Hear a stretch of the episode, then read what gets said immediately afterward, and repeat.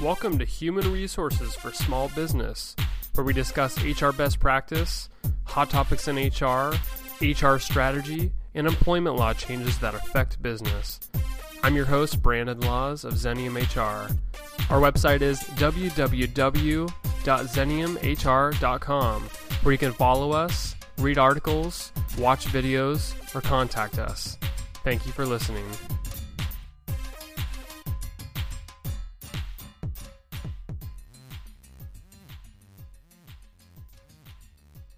I'd like to welcome to the show today Kirsten Solis. She is a Senior Human Resource Representative at Xenium. Welcome, Kirsten. Thank you, Brandon. Thank you for having me. You're welcome. So today our topic is on the I-9 form. So first question for you, Kirsten, what is the I-9 form, and for an employer, what's the purpose of it? Yeah, that's a good question. So the I-9 form is a government form that employers are required to obtain in their records. What it does is it verifies the employee's identity and basically and their ability to work in the United States. So we usually, workers for U.S. citizens or lawful permanent residents or non-immigrants with work authorizations or alien students with work authorizations are allowed to work in the United States. So you're just verifying that. Does the form actually ever expire? It does. So there is an expiration date. So the expiration date is usually in the right-hand corner up on the top of the document. The current I-9 right now is actually expired. So it expired in August 31st, 2012. So this is good timing then. It is good timing. So what you would do now is you would still continue to use the form because a new form hasn't been issued yet. But I'm sure as soon as a new form is issued, Xenium will definitely send that out, and there will be updates to the new form. And the new form is actually looking like it's going to be a lot different than the new form. It might turn into 2 pages instead of 1, so there's a lot changing on that front. Probably a lot of training to go along with it. So yes. What we'll do here after we'll post this podcast is that we'll actually put a form up of the current form and then provide some updates as maybe the new form will come out and anything legal related that we hear. Yeah, absolutely. So why exactly do employers actually need the I-9 form besides the citizen verification? Do they need it on file all the time? Yes, absolutely. So employers are required to keep the I-9 on file.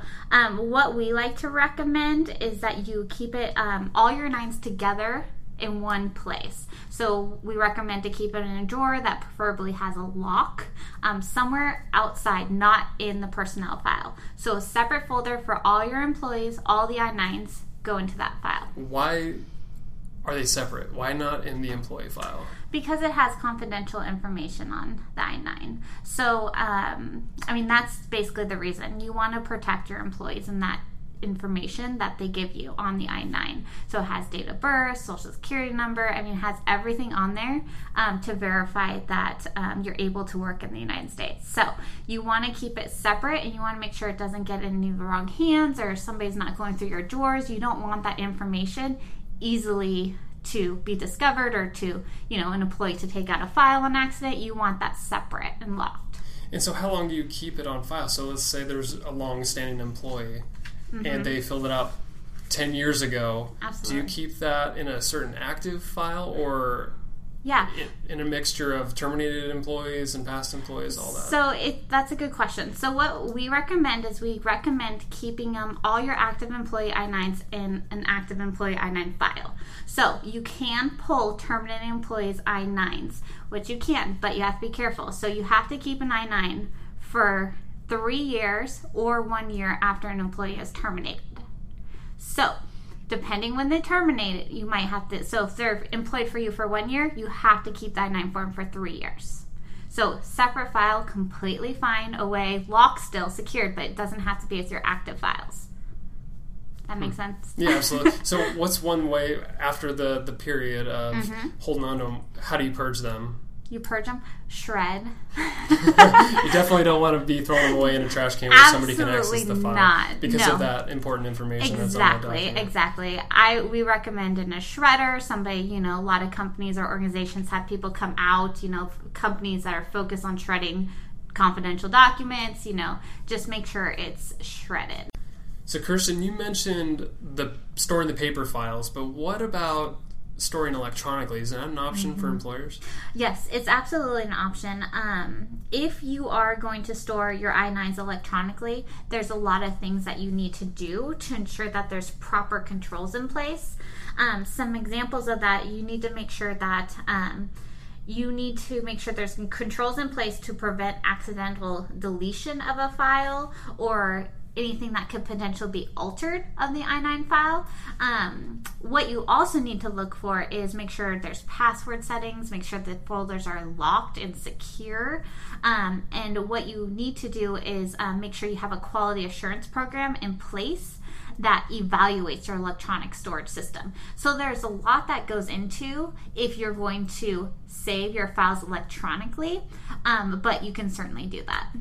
One point of clarification, I-9 form is only for employees only and not for contractors. Is that correct? Correct. You do not want an I-9 on an independent contractor. You're treating them as their employee. I-9 forms are for employees only, not independent contractors. Because the liability is on the employer. Absolutely. Absolutely. Yeah. Yeah. Okay. So in verifying citizenship, mm-hmm. and on the form it outlines this pretty well, what sort of forms of ID can employees use? And I know mm-hmm. on the form list A, B, and C, kind of explain that and how actually you should be filling out the form. Yeah. So, like you mentioned, there's list A, list B, and list C. What employees can do is they could provide documentation just in list A. If they do that, they just need to provide either a passport, there's a permanent resident alien card, and actually on the I-9 that this list should be available to the employees. And what we recommend is actually showing them that list. We're not asking for the documentations. We're telling them, what do you have out of these lists that we could use for the I-9? So you never want to say, hey, provide us our driver's license or our social security card. You want to give the employee that option. So in list A, one of those options is a passport or a permanent resident card, a foreign passport that contains a temporary, what they like to call 1551 stamp or temporary 1551 printed notification, an employment authorization document, anything like this will do for list A. List B and C, this is where the end statement comes in. So you need something for list B and list C. Okay, so what? Two things, okay. Yeah. List A, one thing. List B and C, you need to provide 2 documents. And that's probably why it's important that you give them this document ahead of time, I assume, because yeah. they'll need to prepare these things. So if they have something yes. from list A, then they're taken care of. But yes. What happens if they come to the meeting to sign this document mm-hmm. and they only have one item from list B? Then you basically don't get a chance to fill out the entire form. Exactly. You what you'll need to do is you actually need them to come back with something from list B and C or something from just list A. And you leave that on to the employee to decide what they want to bring. Where is this list published? Is it on the back side of the I-9 form? Is it a supplement? Yeah, so it should be on the back of the I-9 form. If it's not double-sided, it should be the next page after the I-9 form. But what it's called is the list of acceptable documents. So that should be with the I-9. As a hiring manager or a human resource person who is actually helping the employee fill out this form, mm-hmm. how do you distinguish between real and fake documents?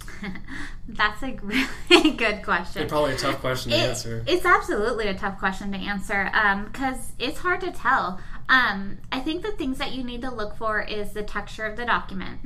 You also look for the thickness of the document. A couple other things you want to look for is the font. Is the font a little bit bigger than what you normally would see? Is it smaller? Sometimes the documents could be discolored a little bit or colors that aren't really recognized or you just don't see a lot. So that could also be a sign of fake identification. You also kind of want to look at for misspellings. There could be some misspellings or errors in grammar and punctuation, also spacing within the letters. And I mean, all this is really hard to tell because, you know, we're not staring at our Social Security cards every day. But I mean, it is, you know, these are a couple things to be aware of when you are looking at. So for like a new hiring manager or maybe an HR person mm-hmm. who's relatively new to this sort of thing, yeah. how do you...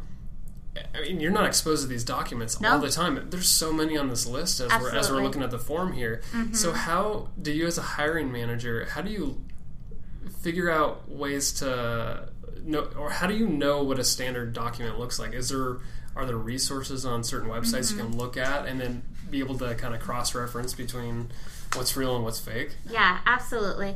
Yeah, there's a lot of resources to look at. I mean, Google is always a good option, but I mean, some government websites are the USCIS. They have outlined, which is the U.S. Citizenship and Immigration Services. So that's a great site. So I would recommend going on there. They also offer free webinars to go on, and you can look at the webinars. And it has ways of completing the I-9, fake documentation, what to keep an eye out for. Also, the Xenium website is a great resource.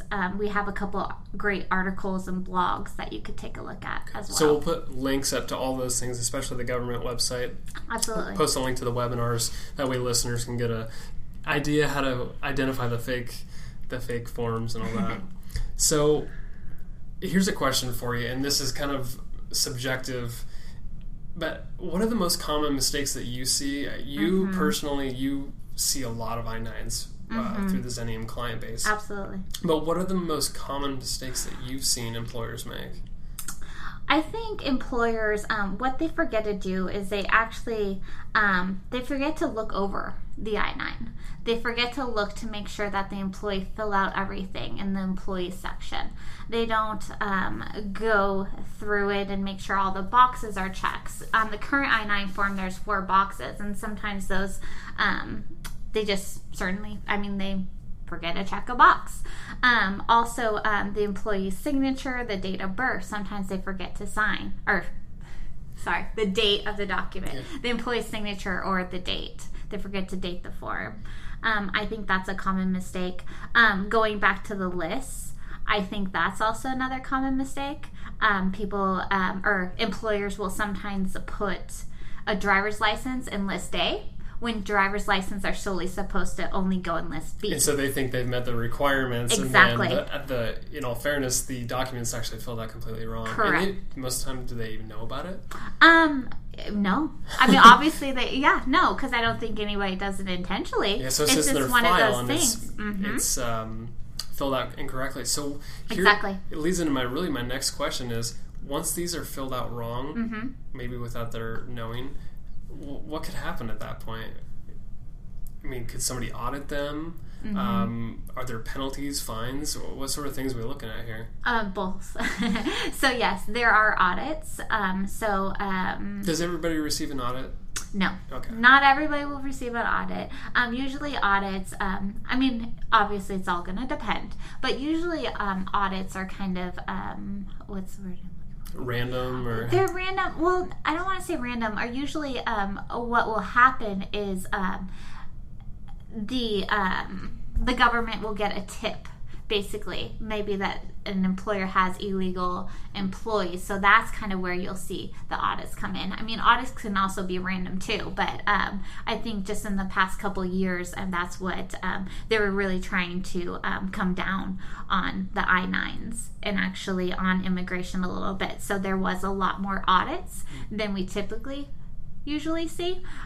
So, I mean, that's your risk. There are penalties and fines for every error you make on the I-9. Now, what kind of fines are you talking about? So if you, let's say you forgot to check a box, what's the maximum fine for that? There's a dollar amount associated with that. I don't know off the top of my head what that dollar amount. I do not want to know what that dollar amount is, but there is certainly a dollar amount associated each error on the I-9 form. Yeah. Well, good. So what other things should listeners know with the I-9 format? We talked about how there may be a new form coming out, so we'll definitely keep people updated on that. But what are some good resources besides the government website you listed, and where can people learn more? Definitely, obviously, go onto the government website and take a look at the new form that's coming on. There's a lot of blogs out there right now that the new I-9 form is actually becoming quite the debate because they are moving to potentially a 2-page document. So, with that said, a 2-page document, there's going to be for everyone that uses electronic I-9s, there's going to be a huge system upgrade for that as well. So there's going to be a lot coming down if the new I-9 form is actually going to be a 2-page document. That'll be interesting to see the developments on that. But here's another question that I really didn't ask before. Mm-hmm. With this new form, does that mean employers actually have to go back with all of their existing employees and redo the I-9 form? No. You would not have to go back. Yes, your I-9 form. So it's just going forward. Absolutely, just going forward. Our guest today has been Kirsten Solis. Thanks for being part of our show. Thank you, Brandon. This podcast is produced by Xenium Resources, Inc., all rights reserved. For information on guests or for interview requests, please visit www.xeniumhr.com or email info@xeniumhr.com. Everything on this show should be considered educational and informational only, and not personal advice. Please consult with the appropriate tax, legal, or business professional for individualized advice.